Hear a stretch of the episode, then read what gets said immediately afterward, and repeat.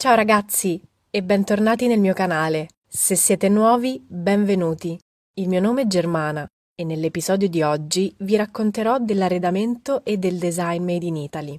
Vi parlerò del suo valore, della sua storia, dei suoi elementi caratterizzanti e di ciò che rappresenta a livello nazionale ed internazionale. Siete pronti? Iniziamo!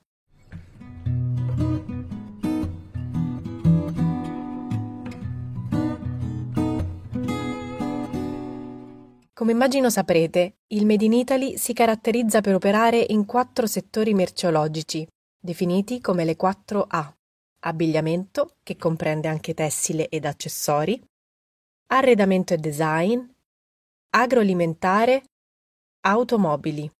Perciò, prima di andare avanti, vi consiglio di ascoltare il podcast precedente in cui vi parlo della moda e dell'abbigliamento made in Italy. Potrete trovarlo nella playlist podcast oppure cliccando sul link in descrizione.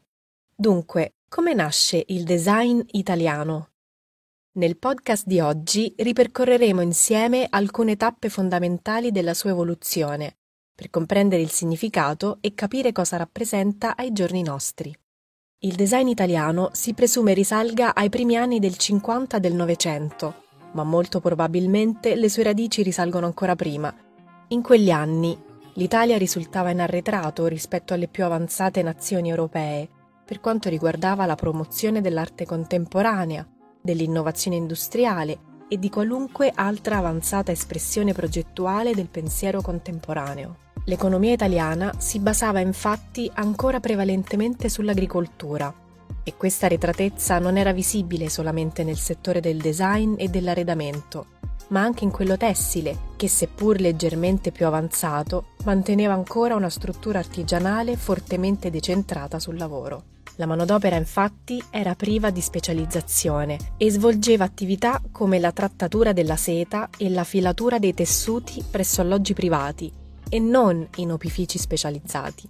Dal punto di vista dell'istruzione invece il panorama italiano sembrava andare in controtendenza.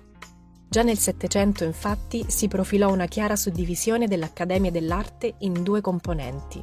Vi era una corrente tradizionale che nacque e si sviluppò in città come Genova, Bologna, Venezia e Firenze, promotrice dell'insegnamento delle cosiddette arti maggiori.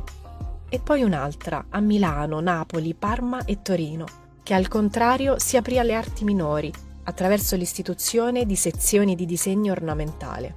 Meritano senz'altro memoria le prime mostre industriali a Torino, Milano e Venezia, come anche la prima esposizione italiana del 1861 a Firenze. Si sviluppò lentamente una sensibilità legata alle arti applicate, che iniziarono a trovare utilizzo nella produzione di oggetti di lusso, come mobili, arezzi e porcellane, per le corti degli stati preunitari. In questo ambito si svilupparono le prime comunità manifatturiere, che costituirono la premessa alle successive aggregazioni produttive territoriali, che insieme ai distretti formeranno il motore dell'economia industriale italiana del 1900.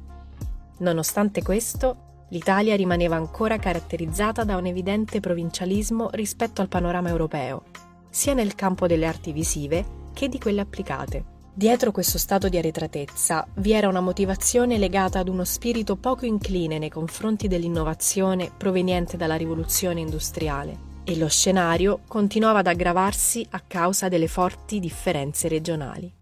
A partire dalla fine dell'Ottocento, un nuovo modello formativo iniziò a prendere vita a Venezia, Firenze, Milano, Napoli, Roma e Palermo, quello delle scuole di arte applicata all'industria, spesso collegate a musei d'arte industriale. Solo a cavallo tra 800 e 900 iniziò a fiorire un nuovo interesse verso le arti applicate all'industria, e questo soprattutto grazie all'aumento del reddito medio annuo e alla realizzazione di una prima rete di grandi industrie presenti soprattutto nel nord Italia.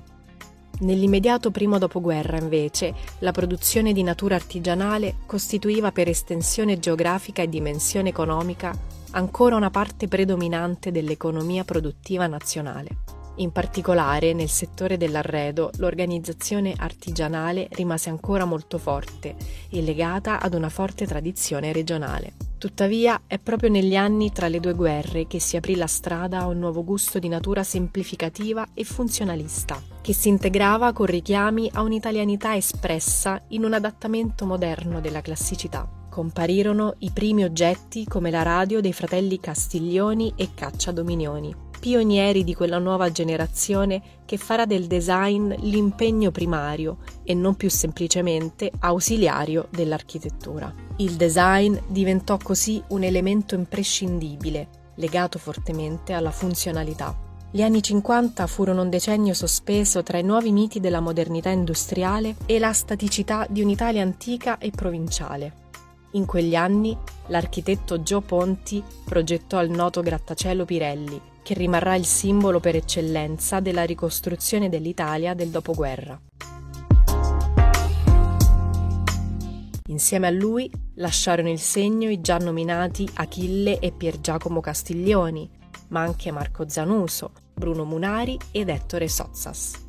L'Italia stava modificando e modernizzando radicalmente non solo la struttura economica, ma anche quella degli assetti sociali del paese, molti italiani emigrarono dal sud che era ancora in condizioni di arretratezza, al nord Italia che invece era già nel pieno dell'industrializzazione. Cresceva il potere d'acquisto, migliorava il tenore di vita delle famiglie e i consumi iniziavano ad espandersi verso prodotti per la casa o per la mobilità. Si assistette ad un'evoluzione del gusto per l'arredamento della casa. Crebbe la richiesta di arredi moderni in contrapposizione alla casa tradizionale e si affermò una nuova classe borghese, dinamica e metropolitana. Insomma, attraverso l'arredo si poteva esprimere il proprio status sociale. Si modificarono i confini professionali ed il designer divenne un vero e proprio esperto di marketing, un po' art director, oltre che ovviamente progettista. Il design diventò così simbolo di modernità e capacità di innovazione e Milano si trasformò lentamente nella capitale mondiale non solo della moda, ma anche del design. Nacque il Salone del Mobile nel 1961.